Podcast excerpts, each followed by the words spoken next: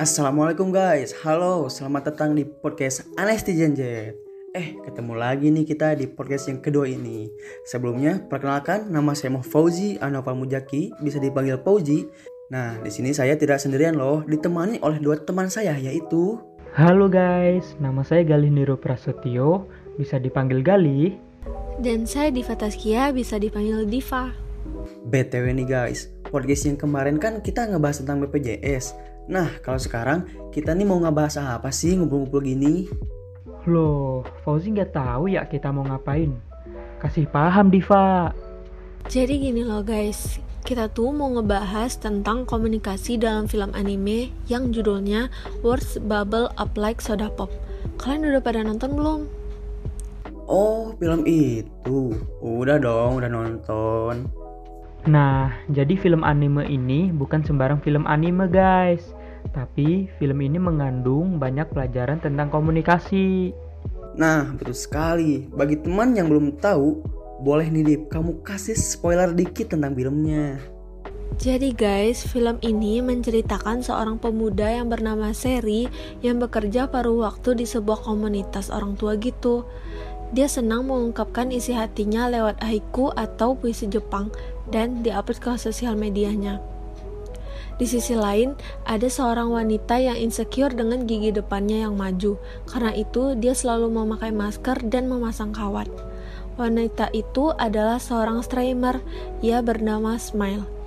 Lalu keduanya tidak sengaja bertemu di sebuah mall dan seiring berjalannya waktu, mereka jadi sering ketemu demi urusan pekerjaan dan hal-hal yang lain.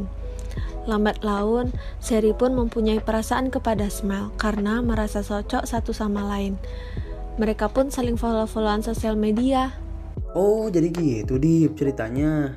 Fauzi, tunggu jangan dipotong dulu. Diva kan lagi cerita. Ya udah, lanjut Dip. Nah, singkat cerita, Smile ini ikut menjadi relawan di komunitas orang tua itu. Orang tua di sana sangat senang kepada Smile. Ternyata, komunitas orang tua itu juga sedang sibuk untuk mempersiapkan pertunjukan festival kembang api di bulan depan. Setelah selesai latihan persiapan, orang tua yang lain pun pulang dan tinggallah salah satu orang tua di sana yang bernama Pak Fujihara karena tidak dijemput oleh cucunya. Pak Fujihara ini ia selalu memegang sampul kaset. Lalu Seri dan Smile disuruh untuk mengantarkan Pak Fujihara pulang ke rumahnya. Sesampainya di rumah Pak Fujihara, mereka pun melihat ternyata Pak Fujihara ini memiliki studio rekaman. Dan ketika mereka masuk ke dalam rumah Pak Fujihara, mereka pun kaget karena Pak Fujihara memiliki banyak sekali koleksi rekaman. Lalu Pak Fujihara mengatakan bahwa sampul kaset yang ia pegang itu adalah rekaman yang sering berulang kali ia dengarkan. Sambil bersedih, ia ingin mendengarkan rekaman itu sekali lagi karena lagu itu sangat penuh kenangan baginya. Seri dan Smile berjanji kepada Pak Fujihara untuk mencari kasetnya sampai ketemu. Dan akhirnya pun kaset itu ketemu di balik lemari rumah Pak Fujihara.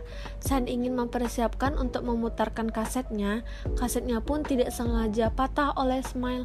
Lalu... Eh, stop, stop, stop, stop. Deep, katanya spoiler sedikit. Kok malah jadi spoiler semuanya sih? Enggak, ini sedikit lagi loh.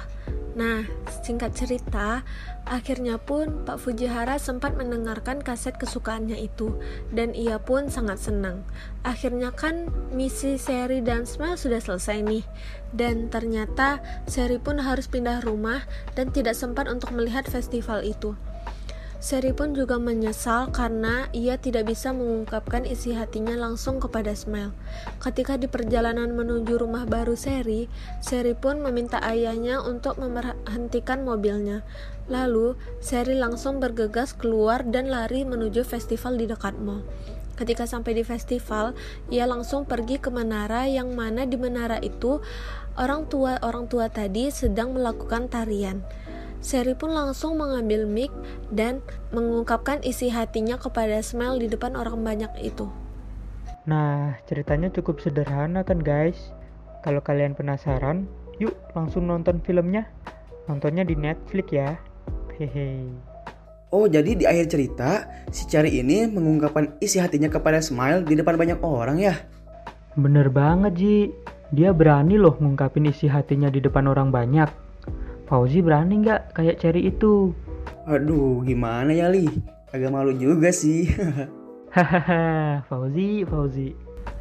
Nah iya, karena sudah berteman dengan Smile yang selalu ceria dan suka berbicara dengan orang banyak, Cherry pun juga sudah berani karena terbiasa melihat kesehariannya Smile. Bener banget tuh, Div.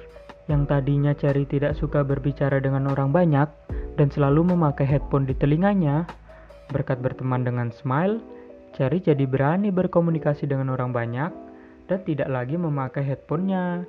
Wah, hebat banget ya Smile. Bisa merubah cara berkomunikasinya Cherry. Nah, sebelum ketemu dengan Smile, Cherry itu selalu mengungkapkan isi hatinya ke puisi, lalu diupload ke media sosial. Nah, di sini Galih mengambil pelajaran nih. Komunikasi yang dipakai oleh Cherry adalah komunikasi nonverbal. Karena dia berkomunikasi lewat ketikan. Bener banget Li, kalau yang Smile sering streaming di sosial medianya itu, itu termasuk ke dalam komunikasi verbal karena komunikasi verbal itu disampaikan oleh komunikator kepada komunikan dilakukan dengan menggunakan media. Yes, benar banget.